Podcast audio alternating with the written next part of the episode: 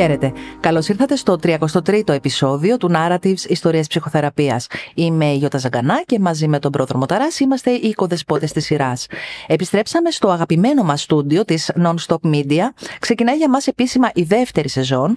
Θερμές ευχαριστίες σε όλους εσάς που μας ακούτε, σε όλους και όλες που έχετε μοιραστεί μαζί μας τις ιστορίες σας. Σε όσους από εσάς έχετε εκδηλώσει ενδιαφέρον να μας αφηγηθείτε τις δικές σας ιστορίες ψυχοθεραπείας, θέλουμε να ξέρετε πως θα βάλουμε τα δυνατά μας να μειωθεί η αναμονή όσο το δυνατόν.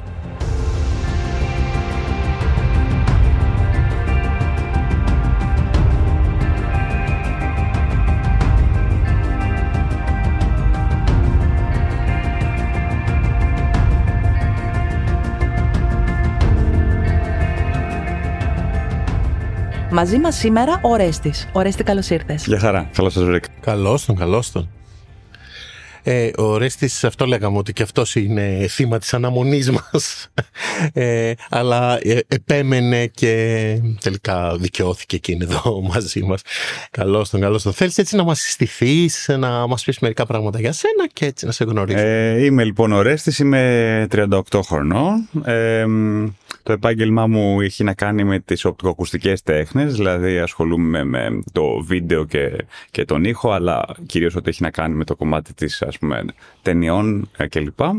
Ε, ζω στην Αθήνα, ε, παντρεύτηκα πέρυσι και αυτά σε γενικές γραμμές. Αυτά είναι τα, τα demographic. Φαντάζομαι δεν έχετε παιδάκι ακόμα. Δεν έχουμε, όχι ακόμα, αλλά θέλουμε. Ναι. Ωραία, ωραία. Με το καλό. Ευχαριστώ. Πες μας έτσι τι... Ε, α, το πρώτο που ζητάμε πάντα είναι να μας πούν αγαπημένο επεισόδιο, αν υπάρχει. Μερικοί τα ξέρουν, έχουν έρθει έτοιμοι. Αγαπημένο επεισόδιο. Η αλήθεια είναι ότι επειδή είναι και πρόσφατη, η ιστορία του Νίκου ήταν πολύ ενδιαφέρουσα ε, και ο τρόπος με τον οποίο εκφράστηκε και νομίζω χτυπάει σε πάρα πολλά θέματα που έχουν να κάνουν με τους άνδρες και τη θεραπεία, γενικά με τους άνδρες και τα συναισθήματά τους, οπότε είναι κάτι που με, με κέντρισε ιδιαίτερα, ας πούμε. Τα φιλιά μας στον Νίκο λοιπόν και μου δίνει τώρα ωραία την ευκαιρία ε, να σταθώ σε ένα από τα πολλά μηνύματα που λαμβάνουμε. Ακροατής ακροάτρια, δεν έχουμε καταλάβει αν είναι, ναι. αν είναι ακροατής ακροάτρια, αλλά μας έγραψε, ακούω το επεισόδιο πηγαίνοντας για ψυχοθεραπεία. Σε αγαπάμε να ξέρεις. Είναι μια καλή περίπτωση αυτή να ναι. πηγαίνοντας να ακούς. Γενικά νομίζω ότι έχουμε ένα κοινό το οποίο έχει κάνει ψυχοθεραπεία ή στο παρελθόν ή κάνει τώρα Πάμε λοιπόν στα δικά σου. Ναι, ξεκίνησαν όλα όταν ήθελα να αποφύγω τη στρατιωτική θητεία. Μετά έμαθα ότι δεν είμαι ο μόνος. Τότε νόμιζα ότι ήμουν από τους πολύ λίγου, αλλά πολλοί κόσμοι ήθελε να το κάνει. Οπότε επισκέφθηκα ένα ψυχίατρο, ο οποίος όμως δεν ήθελε να μου δώσει έτσι ένα χαρτί και μου λέει: Να δούμε, γιατί δεν θες να πας στρατό και θα δούμε τι θα γίνει. Και με αυτόν τον τρόπο ε, ε, είμαι στα 11 χρόνια ψυχοθεραπείας, αφού ότι προσπάθησα να απαντήσω εκείνο το ερώτημα. Αυτό συνέβη το 2012. Ε, δεν πήγα στο στρατό, δεν πήγα με αληθινό χαρτί στο στρατό, ε, με μια έτσι, διάγνωση τύπου καταθλιπτική διαταραχή ή αγχώδη διαταραχή. Ε, αλλά σημαντικό και εδώ να το πω ότι με τις διαγνώσεις δεν τα πάει πολύ καλά ο θεραπευτής μου, οπότε δεν ξέρω τι άλλα πράγματα μου έχουν συμβεί. Ξέρω όμως ότι έχει πάει καλά η όλη αυτή η διαδικασία για να τη συνεχίζω κιόλας. Μπράβο του που δεν πάει καλά με τις διαγνώσεις. Άντρας θεραπευτής. Άντρας θεραπευτής. Πώ επέλεξες, πώς τον επέλεξες το θεραπευτή σου; Ε, η αλήθεια είναι ότι σε, σε, αν πάω πίσω σε εκείνη την περίοδο της ζωής μου, το λιγότερο προβληματικό ζήτημα ήταν το αν θα πάω στο στρατό. Μια χαρά μπορούσα να πάω στο στρατό. Αυτό καταλαβαίνω τώρα. Δεν είναι αυτό το ζήτημα. Το ζήτημα ήταν ότι τότε βρισκόμουν σε μια ας πούμε αρκετά χαόδη κατάσταση στην οποία ε, προσπαθούσα να βρω τις, τις άκρες μέσα μου και να γνωρίσω την αυτό μου. Ήμουν 26-27 χρονών. Ε, η δουλειά πήγαινε πολύ καλά από όταν ήμουν μικρός, αλλά τέλος πάντων ε, επιστρέφοντας στην Αθήνα μετά αφού είχα φύγει κάποια χρόνια ε, για τις ε, σπουδές μου, άρχισαν να έρχονται αρκετά έντονα θέματα και ε, ίσως μόνο και μόνο το θέμα ήταν απλώς η αφορμή το θέμα του στρατού, αλλά ε, μου είχε βρει η μητέρα μου τότε τον θεραπευτή, το οποίο θα κρατήσουμε για αργότερα. Ε, ε, διότι, ακριβώς διότι τότε, εκείνη την εποχή, ίσως και μονόδρομος ήταν να συμπληρωθώ τη μητέρα μου για τα ζητήματα τα οποία με απασχολούσαν. Ε, οπότε μου είπε γιατί δεν πας εκείνον που έχει πάει ο τάδε κλπ. κλπ. Αυτός ήταν ο τρόπος με τον οποίο βρέθηκε και πήγα σούμπιτο και από εκεί ξεκίνησε η όλη ιστορία. Ναι.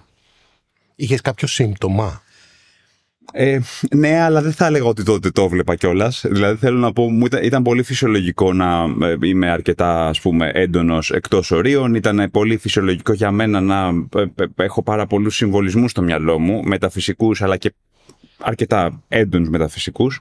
Ένα τυπικό παράδειγμα ήταν ότι ε, όταν έβλεπα γάτες νόμιζα ότι συνομιλώ μαζί τους σε ένα επίπεδο όχι θα λέγαμε τρομακτικό βέβαια σε, ε, αλλά σε ένα επίπεδο στο οποίο σίγουρα πολλά πράγματα, ημερομηνίες, συμπτώσεις κλπ κούμποναν τόσο πολύ καλά που πλέον ουσιαστικά ζούσα σε αυτό το κομμάτι. Θα λέγα ότι αυτό ήταν ένα σύμπαν περισσότερο παρά ένα σύμπτωμα που θα λέγει κανείς. Ε, να, ο ναι. ας πούμε, έχει ένα πολύ συγκεκριμένο θέμα, ξέρω εγώ, ή κάτι τέτοιο, ας πούμε. Μια κατασκευή, λες. Μια κατασκευή αυτό, ε. περισσότερο, ναι. ναι. Αυτό σε εσένα σε ταλαιπωρούσε; Ε, συγγνώμη για να απαντήσω ναι. λοιπόν στο, στο, στον άντρα θεραπευτή. Ήταν τυχαίο αυτό, αλλά και κούμπωσε και πάρα πολύ, έτσι, Γιώτα, αυτό. Δηλαδή, κούμπωσε πάρα πολύ στη, στην ιστορία που θα σας πω, ναι. Σε ταλαιπωρούσε αυτό, Ρέστη; Ε, ποιο; Α, αυτή, αυτό το σύμπαν έτσι, των συμπτώσεων που συνέδε στο μυαλό σου. Το, το αντίθετο, ήταν πολύ βολικό. Τους άλλους ταλαιπωρούσε γύρω μου.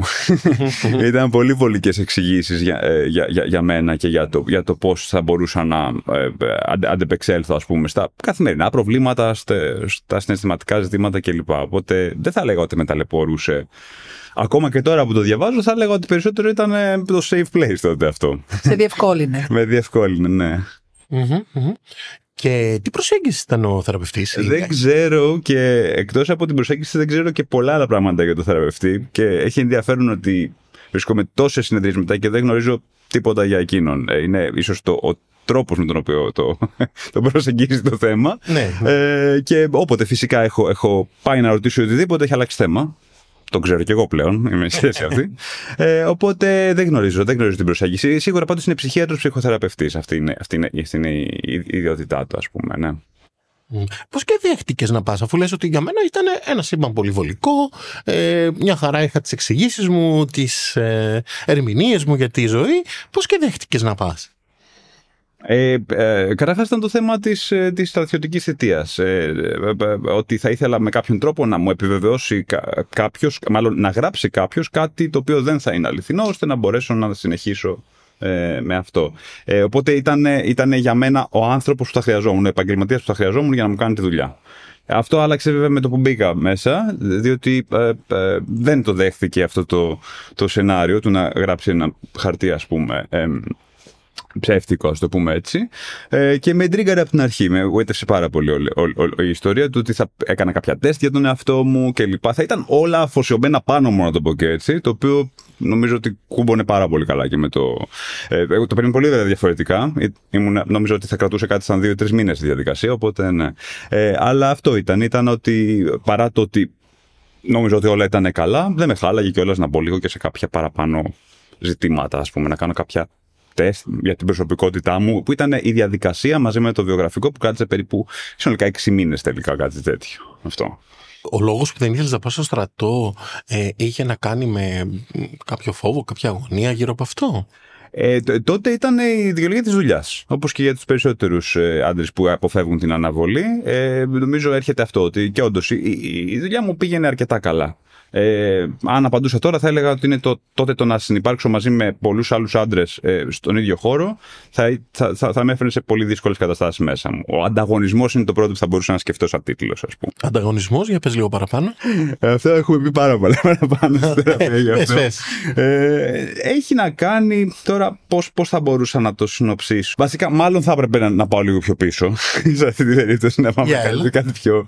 Ε, μεγάλωσα στην Αθήνα τη δεκαετία του 90 ε, και η οικογένειά μου ήταν η μητέρα μου, ο παππούς και η γιαγιά μου από την πλευρά της μητέρας μου. Αυτοί ήταν όλοι. Ε, ο πατέρας μου δεν... και με μένα αλλά και με ένα άλλο παιδί που είχε κάνει πριν δεν είχε ασχοληθεί. Οπότε ε, όλα τα χρόνια μέχρι τα...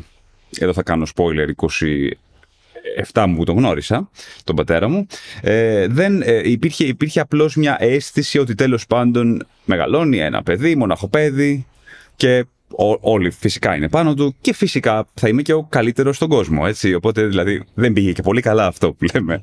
Εννοείς ότι δεν τον είχες γνωρίσει καθόλου μέχρι τότε; Ε, εν, ενώ υπήρχε μια σχέση με τη μητέρα μου τα πρώτα χρόνια, παρόλα αυτά ε, και, και μέχρι τα πέντε μου χρόνια υπήρχαν κάποιες επαφές που αργότερα απο, απο, αποδείχθηκε κιόλας από κάποια ε, ε, ας πούμε από κάποια πράγματα ε, δεν έχω καμία ανάμνηση. Δεν το θυμόσαι. Ναι, ναι. Και, και, αυ- και αυτό με, με, με σόκαρε αργότερα όταν κατάλαβα ότι δεν έχω αναμνήσεις. Θεωρούσα δεδομένο ότι δεν έχω αναμνήσεις, ενώ πέντε χρονών έχω άλλες αναμνήσεις αυτό. Οπότε, ναι. ναι. Ε, ο- οπότε για να συνεχίσω και να- αναφερόμενος στο κομμάτι του ανταγωνισμού είναι προφανές ότι ε, όλο αυτό το οποίο χτίστηκε για, για να μπορέσει να αντεπεξέλθει όλη η φάση πήγαινε στο ότι προφανώς έχω κάποια ιδιαίτερα χαρακτηριστικά που δεν θα τα έχει κανένας άλλος, κανένα άλλο αγόρι στον κόσμο. Πιθανόν είναι κάτι τέτοιο. Δεν ήταν άμεσο, αλλά τώρα πια μετά από την ανάλυση που κάνω, νομίζω ότι είναι σαφές ότι έτσι πήγε. Οπότε αυτό πηγαίνει και στο στρατό, αλλά δυστυχώς πηγαίνει και αλλού. Μπορεί να πηγαίνει και στις δουλειές, όχι μπορεί σίγουρα στις σχέσεις. Οπότε απλώς το κομμάτι με το στρατό θα ήταν το πιο ας πούμε έτσι χαρακτηριστικό. Ναι. Μια και είπες για τον πατέρα σου, η μητέρα σου, τι σου έλεγε για εκείνον; Ε, η μητέρα μου ε, ε, μου έλεγε για εκείνον ότι μπορώ να επικοινωνήσω μαζί του όποτε θέλω γιατί βρίσκεται στην ίδια πόλη ε, ε, αλλά παράλληλα ότι δεν έχει ασχοληθεί κιόλας με κανέναν τρόπο είτε με τα οικονομικά, με το περίφημο ούτε ένα κουτί γάλα δεν έχει αγοράσει για σένα είναι μια ατάκα από αυτές που στοιχειώνουν Ναι, ας ναι. πούμε. Ε, οπότε θα έλεγα ότι ήταν πάρα πολύ θυμωμένη με τη δική του συμπεριφορά και αργότερα θα έλεγα βάζοντα απ' έξω ότι είχαν και μια πολύ έντονη σχέση βέβαια, αλλά αυτό, αυτό αργότερα Ναι. το, το ανέλησα. Μια πολύ δύσκολη σχέση που ποτέ δεν κατάφεραν να επικοινωνήσουν έτσι. Αλλά η μητέρα μου δεν, δεν θα έλεγα ότι μου έλεγε καλά πράγματα, αλλά δεν θα έλεγα κιόλας ότι τυπικά τουλάχιστον με απέτρεπε από το να επικοινωνήσω. Και μια φορά όταν ήμουν 8 ή 9 χρονών, ήταν μια περίφημη ιστορία στην οποία είχα πάρει τηλέφωνο, δεν απάντησε και πάει στο καλό, δεν πρόκειται να ξαναμιλήσω μαζί του. Οπότε αυτό ήταν και κατά κάποιο τρόπο και το, το άλλο. Θεω ότι να είδες και εσύ είπες ότι δεν θέλεις να μιλήσεις μαζί του, οπότε όλα καλά. Και κλείνει το κεφάλαιο. Εσύ, ως παιδί, η σχέση σου με τους φίλους σου πώς ήταν, ανταγωνιστική, δηλαδή είχες ε, φίλους στο σχολείο, αργότερα μεγαλώνοντας, πώς ήταν η σχέση σου με τους φίλους σου; Ε, δε, δε- δεν ήταν καλή και ε, ξέρεις Γιώτα, είναι δύσκολο να απαντήσω τώρα που πια ξέρω κάποια πράγματα και έχω αναλύσει κάποια πράγματα. Αν, αν μπορώ να το δω λίγο πιο έτσι αποστασιοποιημένα θα έλεγα ότι ως μοναχοπέδι είχα, είχα πολύ ανάγκη για παρέα, οπότε ναι, είχα διάφορου κολλητού φίλους, αλλά είχα άμεσα αφορμένους τους οποίους θα μπορούσα να τα άσπαγα και να μην ξαναμιλήσω μαζί τους ποτέ. πολύ εύκολα. Οπότε, ξέρεις, ναι, υ- είχα φίλους, πάντα είχα φίλους, ε, αλλά μπορώ και χαρακτηριστικά να πω ότι δεν κράτησα κανένα φίλο από το σχολείο αν αυτό παίζει κάποιο ρόλο. Αυτό το κλασικό που θα έχεις κάποιον φίλο από παλιά, έναν μόνο, ε, ο οποίος ήταν μάλιστα και εκτός σχολείου, αλλά όχι, δε- δεν, δεν ανέπτυξα έτσι ζεστές σχέσεις. Αυτές ήταν αργότερα στη, στη ζωή μου, ναι. Ναι. Με τον παππού που έμενε μαζί σας; Πάρα πολύ ωραία σχέση. Ε, ναι, είναι λίγο κλειδί αυτή η ερώτηση. Ο παππούς ήταν σε ένα έτσι μητριαρχικό περιβάλλον, να το πούμε και έτσι, γιατί η μητέρα και η γιαγιά είχαν πάντα έτσι το πρώτο λόγο και ειδικά η γιαγιά. Έτσι. Ε, οπότε ο παππούς ήταν πάντοτε κάτω από τα πράγματα, έτοιμος να μπορέσει να στηρίξει ή να, ή να, να, να πυροσβέσει οποιαδήποτε κατάσταση μεταξύ των δύο γυναικών ή κάτι τέτοιο. Ε, και για μένα ήταν πολύ safe place όλο αυτό και λειτουργήσε. Είχε, είχε και ένα μαγαζί, οπότε μεγάλωσα μες στο μαγαζί του ουσιαστικά ε, και λοιπά. Ε, ο παππούς μου πέθανε όταν εγώ ήμουν 18, όταν έφυγε για σπουδές. Οπότε και αυτό παίζει μια σημασία για το πώς τώρα το έχω στο μυαλό μου, γιατί δεν, σαν ηλίκα δεν πρόλαβα να τον, να τον γνωρίσω σαν, ενώ περισσ- περισσότερο. Συν ότι ως έφηβος δεν με ένοιαζε και πολύ να έχω επαφές τώρα με οικογένεια και ήθελα να κάνω άλλα πράγματα. Οπότε θα έλεγα από τα 12-13 και μετά κάπου χάθηκε το τέτοιο. Αλλά ναι, ε, ή, ή μια πολύ ιδιαίτερη σχέση, ας πούμε. Που και εδώ, μέσα από την ανάλυση, μπορείς να πεις πράγματα διάφορα, αλλά στη βάση της ε, με, με διαμόρφωσε αρκετά. Αυτό, ναι. Αλλά λες ότι οι γυναικείες φωνές ήταν πιο δυνατές στο σπίτι. Ξεκάθαρα. Η γιαγιά τι ρόλο έπαιζε; Ε, αυτό που ε, βασικά πώς θα περιέγραφε σε ένα θεατρικό έργο τη Μητριαρχία, κάπως έτσι θα την χαρακτηρίζα. Ναι. ε, που που για, για μένα έχει, είναι πολύ κοντά στο, στην Πατριαρχία αυτό το θέμα. Απλώς είναι μια γυναίκα στη θέση. Μια, μια πάρα πολύ κυρίαρχη φιγούρα. Ε, ζει ακόμα. Την αγαπώ αυτό που λέμε, αλλά έχω τόσο διαφορετικό τρόπο σκέψης στο πώς, ας πούμε, πάντα πράγματα, που ένας αυταρχισμός όλο αυτό το πράγμα ε, που δεν ήταν ούτε σωματικός ούτε ψυχικός με την direct έννοια, direct έννοια αλλά απ' την άλλη είχε πολλά τέτοια στοιχεία, πολλά στοιχεία έτσι επιβολής ας πούμε συνθήκων και καταστάσεων αυτό. Και το όνομα το έχεις πάρει από τον παππού; Ε, το όνομα το έχω πάρει από τον παππού, έχω το ίδιο όνομα με τον παππού μου, ναι. Ναι, ναι. Και το ίδιο επίθετο, ε, παίζει ρόλο και αυτό. ναι. Α, έχεις πάρει το επίθετο της μαμάς Έχω δηλαδή. πάρει το επίθετο της μαμάς, οπότε καταλαβαίνεις, καταλαβαίνετε ότι είναι όλο ας πούμε προσαρμοσμένο σε μια κατάσταση που ήμουν σε αυτή την οικογένεια. Αυτό, ναι. Ναι, ναι. Που σημαίνει ότι ο πατέρας σου δεν σε είχε αναγνωρίσει κιόλας. Με αναγνώρισε. Αργότερα με αναγνώρισε Α. όταν κάποια στιγμή συνεννοήθηκαν κάποια στιγμή μέσα στα χρόνια με τη μητέρα μου και με αναγνώρισε κιόλας. Α το πούμε έτσι. Ε, αλλά Όταν λέμε αργότερα; ε, νο- νομίζω πρέπει να ήμουν 4-5 χρονών. Οκ. Έτσι. Οπότε, ναι. Ε, σε εκείνο το διάστημα είχαν ακόμα τη σχέση τους, αλλά δεν ήταν καθόλου καλή. δεν μένανε ποτέ μαζί δηλαδή; Ακριβώς. Δεν έμειναν ποτέ μαζί, ναι. Δεν έμειναν ποτέ μαζί και γενικά δεν έκαναν ποτέ μαζί πράγματα, ειδικά αφού του γεννήθηκα εγώ, ας πούμε. Ήταν εμείς και εσείς. Και εσύ. ναι, Αυτό, ναι. Και εμείς ήμασταν η οικογένεια με τον παππού και τη γιαγιά και αυτός κάπου, κάποτε, κάπως, ας πούμε, ναι. Εκείνος επεδίωκε, έμαθες δηλαδή αν μέσα σε αυτό το διάστημα ε, επεδίωκε ή επεδίωξε με κάποιο τρόπο να έχει μαζί σου μια επαφή, μια επικοινωνία ή κάπως να σε πλησιάσει; Ε, εγώ τον γνώρισα ε, ε, εκεί στα 28 χρό- χρόνια μου και δεν έκανα τέτοιες ερωτήσεις. Δεν ήθελα να κάνω τέτοιες ερωτήσεις. Γιατί κατάλαβα ότι πρόκειται για έναν άνθρωπο που υποφέρει ψυχικά. Οπότε κάπως λίγο κατευθείαν κούμποσε ότι δεν θα μπω σε αυτό. Θα προσπαθήσω να πάρω ό,τι μπορώ. Πέθανε ένα χρόνο μετά, οπότε δεν πρόλαβα. Ε, αλλά από την έρευνα που λέμε που έχω κάνει, ε, όχι ιδιαίτερα. Και δεν ήταν μόνο για μένα αυτό, έτσι ήταν, θα έλεγα, και για τον άλλο του γιο, πιθανότατα, από όσο έχω καταλάβει, αλλά και γενικότερα στη σχέση του με τους ανθρώπους. Δεν είχε... Αυτός ο χρόνος πώς ήταν, δηλαδή ο χρόνος που π- πέρασες γνωρίζοντάς τον; Είναι ο χρόνος που ενηλικιώθηκα, ας πούμε, έτσι. Αυτό. Είναι ο χρόνος, είναι ο χρόνος που ενηλικιώθηκα. Δέκα χρόνια μετά την τυπική ενηλικίωση. Ακόμα έχω μπροστά μου, αλλά θέλω να πω ε, στη, στη βάση μιας, ας πούμε έτσι, μιας συνειδητοποίησης ε, ότι ε, τα narratives, οι ιστορίες έχουν πάρα πολλούς, ε, ε, πάρα πολλούς τρόπους να, να, να τα πεις, ας πούμε. Το μυαλό μου συμπίπτει χρονικά η στιγμή που βλέπεις τον ψυχίατρο με τη στιγμή που γνωρίζεις τον πατέρα σου. Είναι σημαντική ερώτηση αυτή γιατί όχι, όχι όμως από τις πρώτες συνεδρίες, αλλά κάποιο καιρό μετά. Δηλαδή κοντά έξι μήνες μετά είχα την χαρακτηριστική ατάκα από αυτές που έχουν μείνει ας πούμε στο μυαλό μου στη θεραπευτική διαδικασία ότι ο θεραπευτής μου μου είπε ότι τρόμαξε όταν στην πρώτη συνεδρία δεν του ανέφερα τίποτα για τον πατέρα μου. Και αυτό το τρόμαξε, ξαφνικά μου ανέφερε ένα συναισθημά του. Από εκεί που δεν έλεγε τίποτα. Έξι μήνες μετά. ε, είναι από τα στοιχεία, ένα από τα στοιχεία που με κράτησαν και στη διαδικασία. Γιατί κατάλαβα ότι τρόμαξε κάποιο genuinely κάποιον Ναι. άνθρωπο. Ε, και νομίζω ότι όντως τον, τρό- τον τρόμαξα έτσι που το σκέφτομαι. Γιατί ήταν χαρακτηριστικό ότι δεν, δεν είχα. ε, Είχε αρρωστήσει ο πατέρας μου κάποια χρόνια πριν πάω στη θεραπεία, ε, σοβαρά και μου, μου το, μου ήρθε στα αυτιά μου, δεν θυμάμαι πώς, και απλά δεν με αφορούσε. Δηλαδή, μιλάμε για σοβαρή ασθ- ασθένεια και δεν με αφορούσε. Οπότε ήταν χαρακτηριστικό πόσο δεν α, άνοιγα αυτό το θέμα, πόσο δεν απασχολούσα, ας πούμε. Ναι.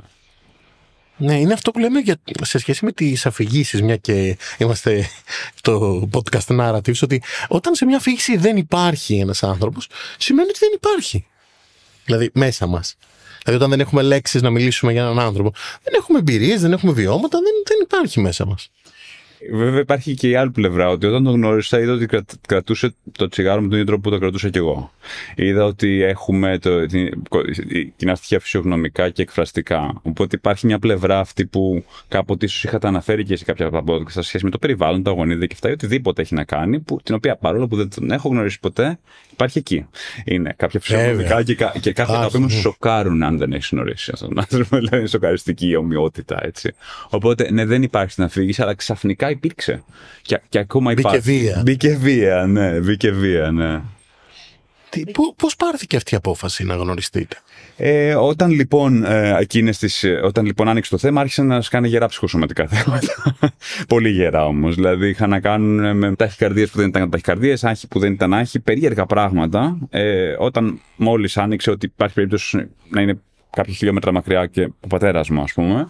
Ε, οπότε και, και εκεί ήρθε και ένα ζήτημα ότι τελικά. Ε, ναι, θα μου το ζητούσε ο θεραπευτής μου, αλλά θα κάνω αυτό που θέλει ο θεραπευτής μου. Μια πολύ καλή ερώτηση γενικότερα σε σχέση με τη συμβουλευτική Ε. διαδικασία της θεραπείας. Που ήταν και άντρας. Που ήταν, που ήταν, που ήταν και άντρας, Ναι. ακριβώς. Ε, και νομίζω αυτό πήρε κανένα εξάμηνο, ακόμα οχτάμηνο, που τον πήραν τηλέφωνο τον πατέρα μου, γιατί ε, θυμόμουν και τον αριθμό αυτόν, τον τηλεφωνικό. Και ε, πήρε άλλον ένα χρόνο για να τα πούμε πρώτα. Ε, γιατί ούτε εγώ έκανα κίνηση, ούτε εκείνος έκανε κίνηση. Αλλά τέλος πάντων, σε όλο αυτό το διάστημα, δούλεψα αυτό που λέμε και εκεί έρχεται αυτό, δούλεψα θεραπευτικά το ζήτημα του πατέρα μου, ξεκάθαρα δηλαδή. Άνοιξε το κεφάλαιο, άρχισε να ξεχύνονται όλα τα συναισθήματα και κατά κάποιο τρόπο, μ, σίγουρα δηλαδή, με βοήθησε για να αρχίσω να ηρεμώ κιόλας. Ε, σωματικά και, και ψυχικά, ας πούμε. ναι. Μια θεραπευτική ερώτηση. Τι, τι απέγιναν ε, αυτά τα σύμπαντα όταν άνοιξε το θέμα του πατέρα σου; Στο καλό πήγανε. Μμ.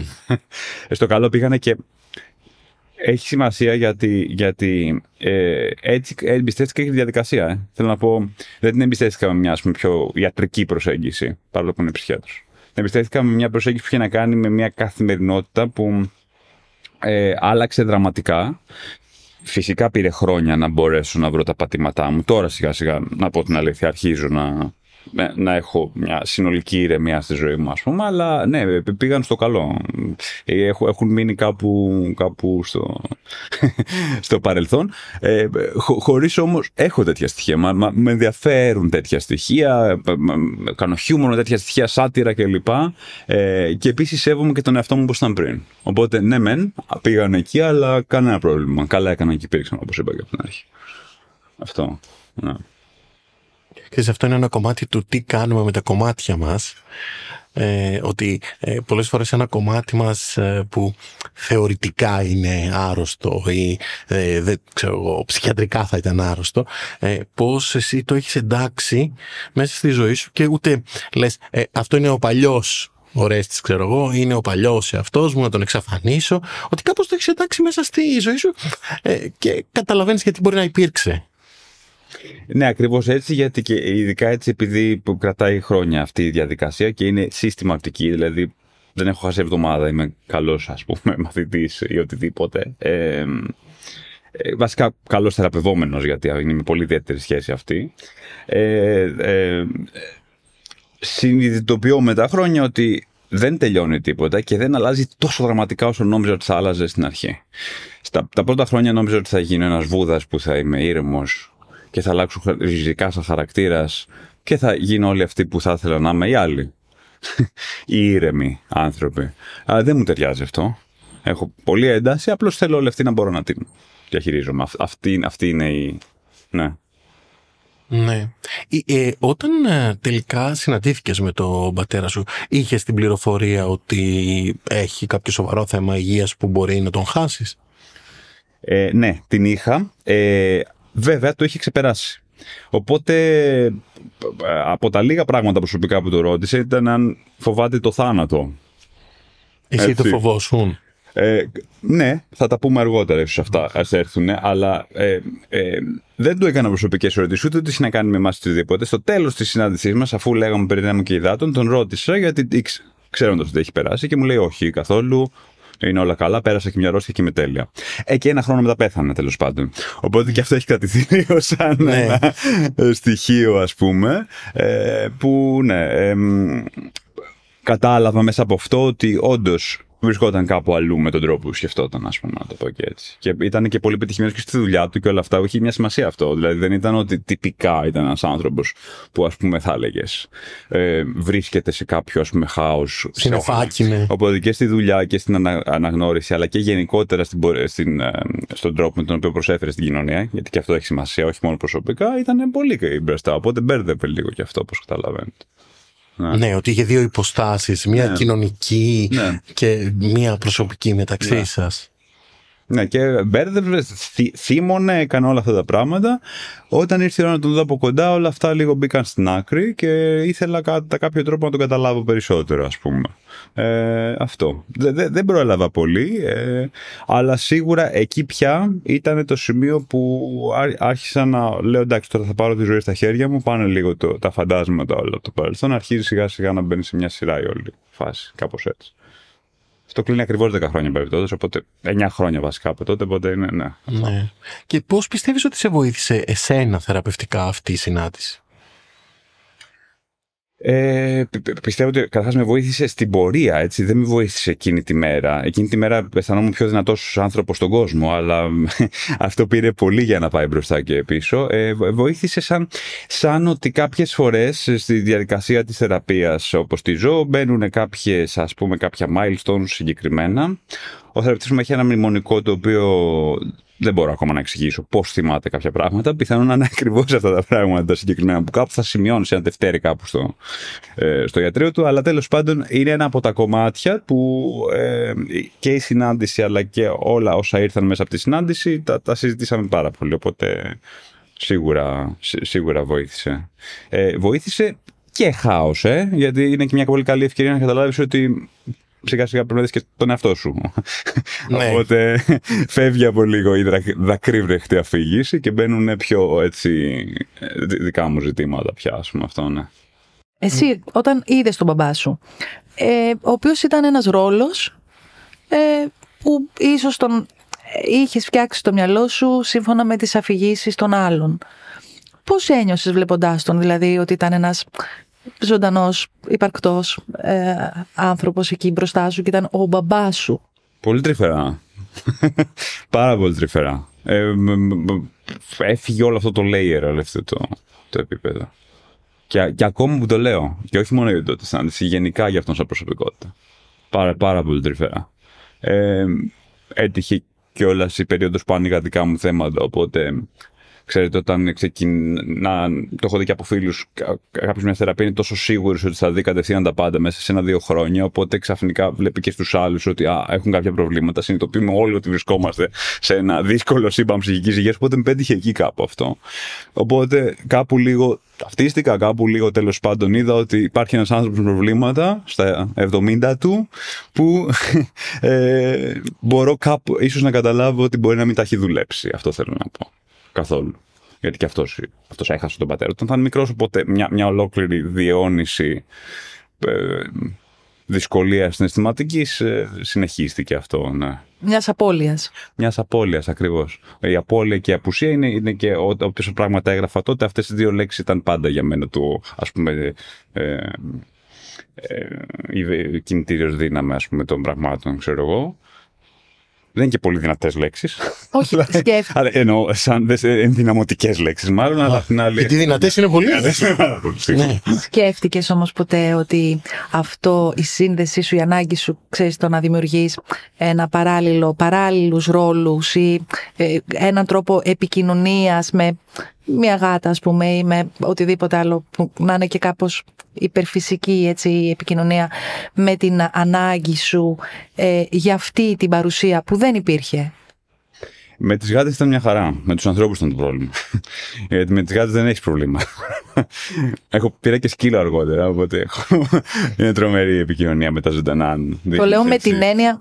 Ναι, παρακαλώ, ναι. Το λέω με την έννοια ότι ήταν τόσο μεγάλη ανάγκη σου για την επαφή με τον μπαμπά σου, ο οποίος ήταν μια αφήγηση για σένα. Δεν ήταν ένα πρόσωπο που, μια εικόνα που την ξέρεις, δηλαδή τον έχεις δει και λες, ε, είναι ψηλός, είναι εύσωμο ή πώς είναι. Ε, έψαχνες επικοινωνία μέσω, ξέρεις, ενώ μια, μέσα από αυτό. Ναι, ε, αλλά αυτό είχε να κάνει γενικά με τις σχέσεις μου. Και, και ήταν το σοκαριστικό στη διάρκεια και ίσως ε, όταν άρχισε να ανοίγουν όλα αυτά, εκεί άρχισε να είναι προβληματικό. Γενικά το ζήτημα των ρόλων και της ταυτότητας, κάτι που ακόμα δουλεύω θεραπευτικά, της ταυτότητάς μου ως ενός ε, άντρα σε μια κοινωνία, ας πούμε, ή σε μια σχέση, οικογένεια, οτιδήποτε, ε, είναι το πιο, το πιο βαθύ και κομμάτι, το οποίο ακόμα το, το, το, το δουλεύω, ας πούμε. Και, ναι, οπότε, ναι, μπορεί να ξεκινάει από, από, από εκεί, αλλά το γεγονός ότι έφυγε τόσο γρήγορα, αντί να με χαλαρώσει, τελικά πήγε κάπου αλλού που έχει να κάνει γενικότερα με τον τρόπο που, που σχετίζομαι, ας πούμε. Και επίσης που ακούω τον άλλον, έτσι. Αν, αν ακούω τον άλλον. Ή αν όσο ακούω τον άλλον σκέφτομαι απλώς κάτι δικό μου μέχρι να πω το δικό μου. Οπότε αυτό είναι ένα πολύ πρώτο layer, αλλά έχει σημασία γιατί η γάτα δεν θα σου μιλήσει. Μεγάλη σημασία. ε, με τον ετεροθαλή αδερφό σου; Ε, δεν έχουμε καταφέρει ακόμα να βρούμε άκρη, αλλά θα το ήθελα. Θα το ήθελα. Εννοείς δεν έχετε συναντηθεί; Έχουμε συναντηθεί, αλλά αρνείται να ανοίξει το θέμα του πατέρα μας ε, με πολύ έντονο τρόπο. Ε, και επειδή, εντάξει, δεν είναι το μόνο που θέλεις να μάθεις για τον αδερφό σου, θα ήθελα να μάθεις και τον ίδιο τον αδερφό σου, ε, ούτε αυτό νομίζω το αφήνει ιδιαίτερα, οπότε ε, εμένα δυστυχώς μου έχει δημιουργηθεί μια εικόνα ότι δεν θέλει με κανέναν τρόπο να σχετιστεί μαζί μου όπως και εγώ με άλλους ανθρώπους. Οπότε λίγο κάπου όλο αυτό το σύμπλεγμα με τον πατέρα μα και λίγο κάπου δεν βοηθάει ακόμα, πιστεύω. Αλλά πραγματικά αισιόδοξο για το μέλλον, γιατί, γιατί πιστεύω στην αλλαγή του οποιοδήποτε, όσο όποια και να είναι η ηλικία του, η φάση του, οτιδήποτε. Οπότε, και, και όχι στη δικιά του και στη δικιά μου μιλάω. Στο να δω λίγο πιο χαλαρά τη φάση και μπας και μπορέσω να τον γνωρίσω λίγο καλύτερα. Έχετε διαφορά, πώς είναι διαφορά. Είναι μεγαλύτερος από μένα, ε, νομίζω, έξι χρόνια, κάτι τέτοιο, ναι, ναι. ναι.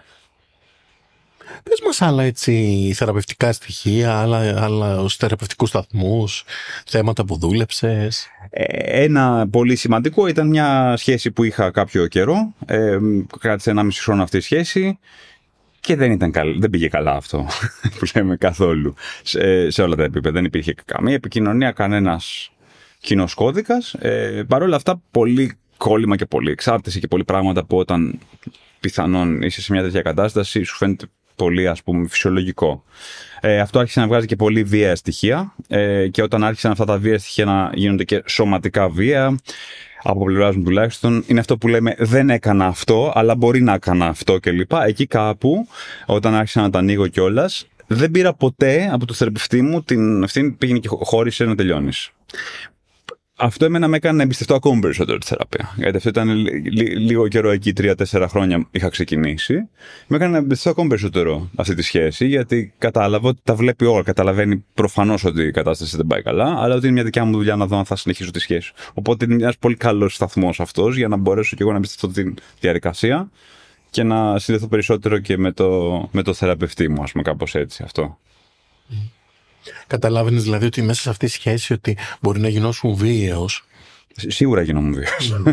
δεν, ήταν ότι, ε, δεν, δεν, ήταν κάτι, δεν ήταν κάτι κρυφό. Ε, ε, Απλώς το γεγονός ότι αυτό δεν έφτανε σε οριακή βία ή κάτι τέτοιο, εμένα δεν μου λέει τίποτα. Γενικότερα δεν μου λέει τίποτα και γι' αυτό και όταν ας πούμε ακούσω μια ιστορία που υπάρχει βία σε μια σχέση ή οτιδήποτε ε, δεν, δεν μπορώ να, να πω ότι αυτό είναι λίγη βία ή πολύ βία αν υπάρχει καλό να δεις τι θα κάνεις μαζί την ιστορία ναι. αυτό. Οπότε... Και τι υπήρχε πίσω από αυτή τη βία; Ε, ε, πολύ καλή ερώτηση γιατί αυτό οδηγεί ίσως στα υπόλοιπα, ας πούμε, στην υπόλοιπη, στον υπόλοιπο καιρό που ακόμα είμαι σε αυτό, στην δική μου πια ταυτότητα, ας πούμε έτσι. Στην δική μου ταυτότητα την ανδρική, την, την αρνοπότητα, ε, την, το αν φωνάζω ε, σημαίνει ότι επιβάλλομαι, όλα αυτά τα κακή λέξη, αλλά είναι παλιά σκοπής, δεν μου αρέσει καθόλου αυτή η λέξη, αλλά τέλος πάντων θα τη χρησιμοποιήσω. Στοιχεία. Ε, που τέλος πάντων έρχονται από γενιά σε γενιά και ήρθαν και σε μένα, μια χαρά, στον πρίγκιπα, ας πούμε, το μοναχοπέδι, τα, τα οποία ε, υπάρχουν μέσα μου και περισσότερο προσπαθώ να, να πω την αλήθεια, να αποδεχθώ ότι υπάρχουν και σίγουρα σαν συμπεριφορές να ε, πάνε στο καλό, ας πούμε, αυτό. Οπότε θα έλεγα γενικά η, η, η ταυτότητα σαν άνδρας στην Ελλάδα, γιατί δεν έχω ζήσει κι αλλού, έτσι. Σε μια χώρα που κατά τη γνώμη μου είναι τρομερά, ας πούμε, έτσι, συντηρητική και έτσι. Ε, για να το πω ευγενικά. Ε, ναι, είναι, είναι, αυτό, είναι αυτό το κομμάτι, ας πούμε. Ναι. Και, και γενικότερα για το ζήτημα της αποδοχής οποιασδήποτε διαφορετικότητας. Ε, η δική μου, ας πούμε, οπτική είναι ότι η διαφορετικότητα είναι κάτι που είναι ε, στον καθένα και δεν θα έπρεπε να εξετάζουμε οτιδήποτε διαφορετικό ούτε καν σαν διαφορετικό. Ίσως μειονοτικά, ίσως οκ, αλλά, αλλά και πάλι όχι, αλλά σε κάθε περίπτωση η διαφορετικότητα είναι κάτι το οποίο με αφορά πάρα πολύ. Γιατί και εγώ ακόμα, όπως και ο ένας και ο άλλος έχει μια διαφορετική ιστορία που τον ταλαιπωρεί με έναν τελείως διαφορετικό τρόπο και που παρόλο που κάποιος έχει κάποια τυπικά χαρακτηριστικά, ξέρω εγώ, μπορεί να είναι ένας λευκός άνδρας στην Ελλάδα, ξέρω εγώ, δεν έχει καμία σημασία αυτό το πράγμα, δηλαδή. Δεν. ναι, ναι. ε, εμένα μου αρέσει πολύ η προσέγγιση αυτή με την έννοια ότι ε, μιλάμε για διαφορετικότητα όντως σαν να ξεχνάμε τη βιοπικιλότητα Δηλαδή, είμαστε όλοι διαφορετικοί. Δεν υπάρχει κανένας που να είναι ίδιος με τον άλλον. Έχουμε διαφορετικά δακτυλικά αποτυπώματα, έχουμε διαφορετικά ε, χαρακτηριστικά, διαφορετικό DNA, διαφορετικό σωματότυπο. Είμαστε πολύ διαφορετικοί. Λες όμως ότι ε, ε, αυτά τα πιο ας πούμε στερεοτυπικά αρενοπά ε, στοιχεία ερχόντουσαν για σαν ένα ε, πέπλο πάνω από, τα διαφο- από τη διαφορετικότητα που μπορεί να αισθανόσουν. Ακριβώς αυτό εννοώ ε, και εννοώ ότι ε, και, και, και, μπορώ να μιλάω και άνετα γιατί είναι κάτι που ακόμα συμβαίνει στη ζωή μου. αυτό. Ε, αν τα εννοώ μπορώ να είναι κάτι που έχω αναγνωρίσει και ακόμα βλέπω να συμβαίνει στη ζωή μου. Ε, ο τρόπος με τον οποίο διάφορα ε, από, από εξωτερικά ζητήματα μπορεί να είναι το περπάτημα, μπορεί να είναι η φωνή που θα αλλάξω, μπορεί να είναι τέτοια πράγματα τα οποία θα, θα, κουμπώνουν πολύ περισσότερο σε μια ας πούμε, mainstream εικόνα ενός άντρα, ξέρω εγώ, ε, μέχρι το, το πιο ιστορικό κομμάτι που είναι αυτό το περίφημο η έκφραση των συναισθημάτων, ε, το αν επιτρέπω στον εαυτό μου να ε, χαλαρώνει, να σκέφτεται, να κλαίει, να, όλα αυτά τα πράγματα. Ε, σε, σε αυτό περισσότερο αναφέρομαι δηλαδή για το, ναι. Αυτό από πού μας ήρθε; Δεν ξέρω. Δηλαδή αυτή η αγωνία. Η αλήθεια είναι το λέω Βαλκάνιο αυτό. Καλά, εντάξει, ναι, είμαστε. Έχουμε. Ε, εντάξει, ε, και διαγενεϊκά. Έχουμε μεγαλώσει με αυτά τα. Δηλαδή, δεν είναι ότι έρχεται κάποιος και σου λέει: Λοιπόν, έλα να σου δώσω οδηγίες για τον ανδρισμό. Έχουμε μεγαλώσει με αυτά τα στοιχεία. Αλλά στη δική σου ιστορία, από πού έρχεται αυτή η αγωνία; Εμένα έρχεται ανάποδα. Επειδή ακριβώς δεν είχα κάποιο τέτοιο πρότυπο, δεν ήταν ο παππούς μου. Η γιαγιά θα λέγαμε ότι ήταν έτσι, γιατί είναι αυτό που είπα πριν, ότι δεν έχει σημασία το φύλλο. Έχει σημασία ότι υπάρχει ένα ένας τρόπος συγκεντρωτικός και αυταρχικός. Ε, ούτε καν θυμάμαι να μου έρχεται σαν, ε, σαν οδηγία του πώς θα αποφύγω καταστάσεις. Δεν θυμάμαι τίποτα τέτοιο. Γενικά υπήρχε μια προοδευτική σκέψη από την πλευρά της μητέρας μου, τεχνικά μιλώντας στην ουσία των πραγμάτων αυτό ήταν καμία σχέση. Ε, όπου βεβαίως είχε όλα αυτά τα στοιχεία ότι στη δεκαετία του 80 μια γυναίκα μόνη και όλη αυτή η αφήγηση, αλλά απ' την άλλη ε, αυτό πήγε στο άλλο άκρο ότι πήγα εγώ να είμαι ένας ας πούμε πρίγκιπας σε μια οικογένεια χωρίς ανταγωνισμό. Ε, είναι αρκετό νομίζω για να ναι. για, για, να ταυτίζεται πολύ με αυτές τις φάσεις. Δηλαδή γενικότερα αυτή η μοναδικότητα και αυτή η όλη η ιστορία είναι στοιχείο κιόλας. Εγώ είμαι καλύτερος από σένα, είμαι πολύ άντρας, θα σε κάνω, θα σε πλακώσω κτλ.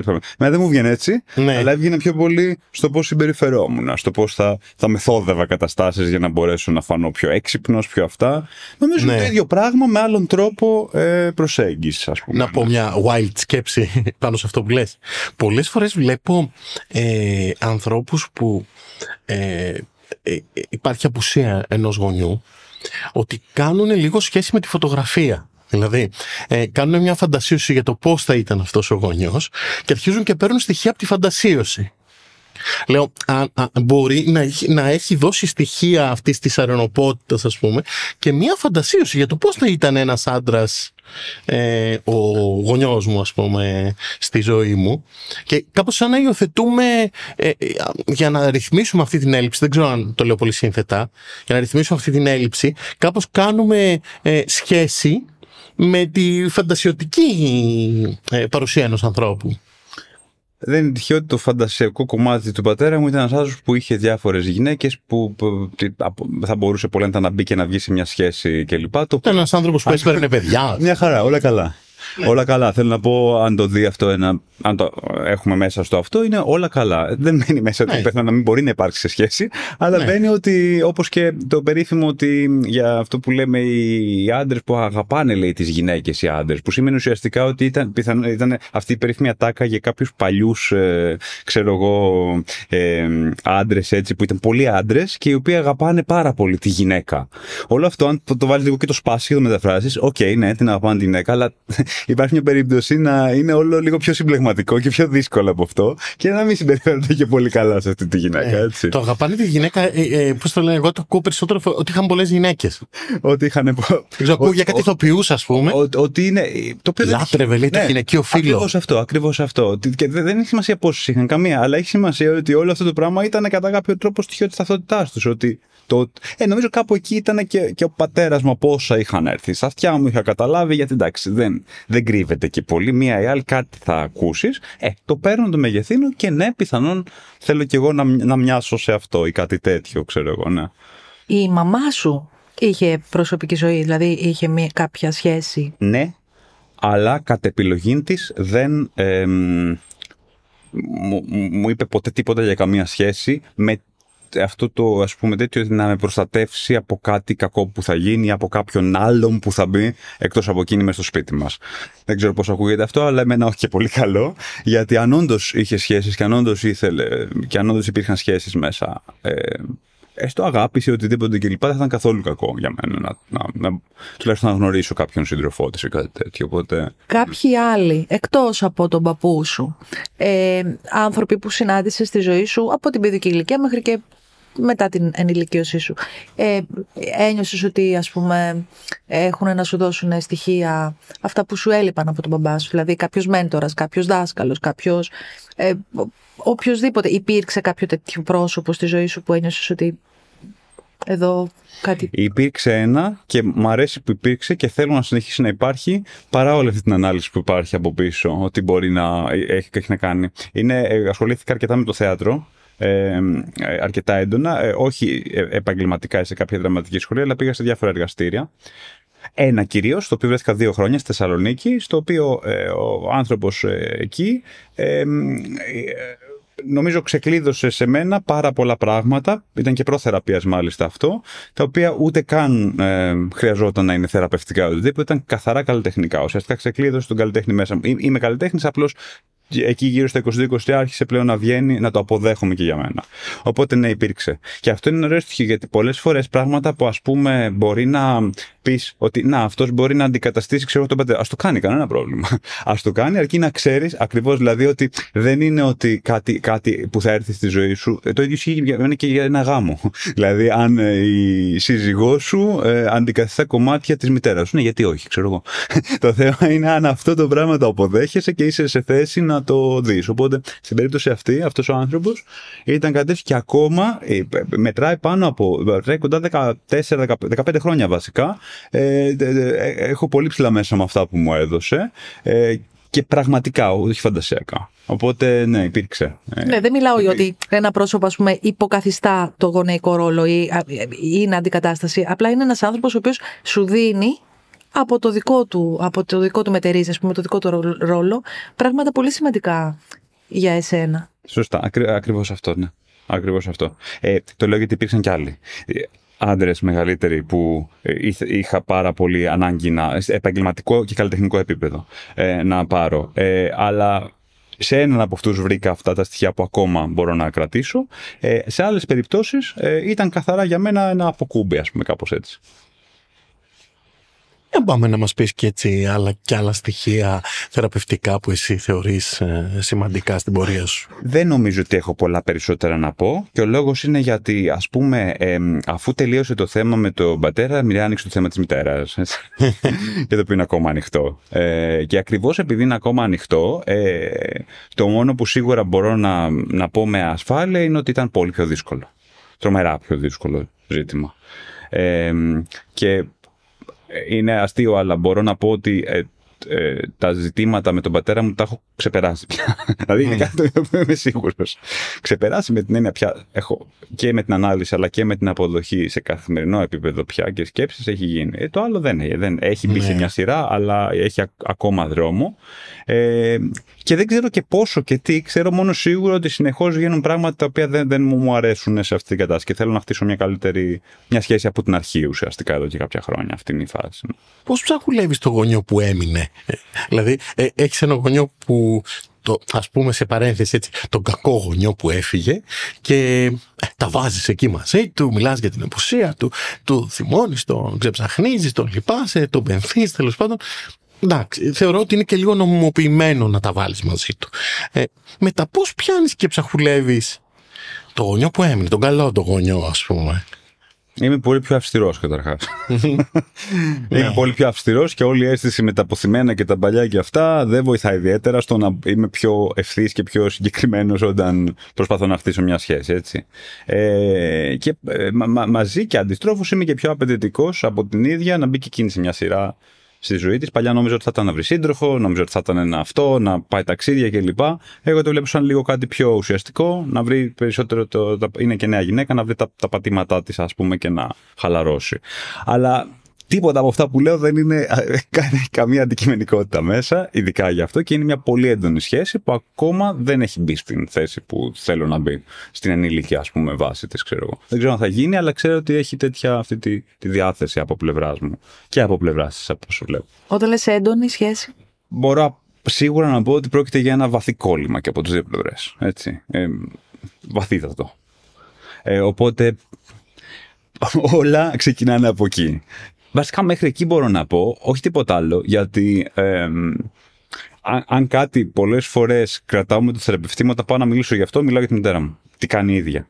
Και αυτό το κάνω τόσο συστηματικά και τόσο ακόμα, έτσι. Και τώρα το έκανες, ε. ναι. δηλαδή σε ρωτήσαμε για τη σχέση σου. Για τη σχέση σου με τη μητέρα σου και έλεγες αν θα πάει ταξίδια. Αυτό. Αυτό θέλω να πω. Οπότε δεν, ε, δηλαδή, δεν είναι κάτι που δηλαδή, με ταράζει πολύ mm. ε, και, και δεν μπορώ να βγάλω άκρη. Δηλαδή, όσες αναλύσεις, όσες συζητήσεις και να έχω κάνει και ενώ όχι μόνο με το θεραπευτή. Είναι, είναι, στη ζωή μου, στους φίλους μου, με τη σύζυγό μου, οτιδήποτε και αυτά, τα ταράζομαι πάρα πολύ ακόμα. Και νομίζω είναι και ένας λόγος που συνεχίζω. Και π.χ. δεν πήγα σε ομάδα που ήταν να πάω ε, κάποια στιγμή. Ε, και εκεί πάνω έρχεται ότι έχω αφαιθεί σε αυτό. Δεν, ενώ σκέφτηκα δύο-τρεις φορές να σταματήσω, βιαίως να σταματήσω, ας πούμε. Ένα μήνα μετά δεν ήθελα, ήθελα να είμαι ξανά εκεί. Είναι αυτή η φάση, ας πούμε.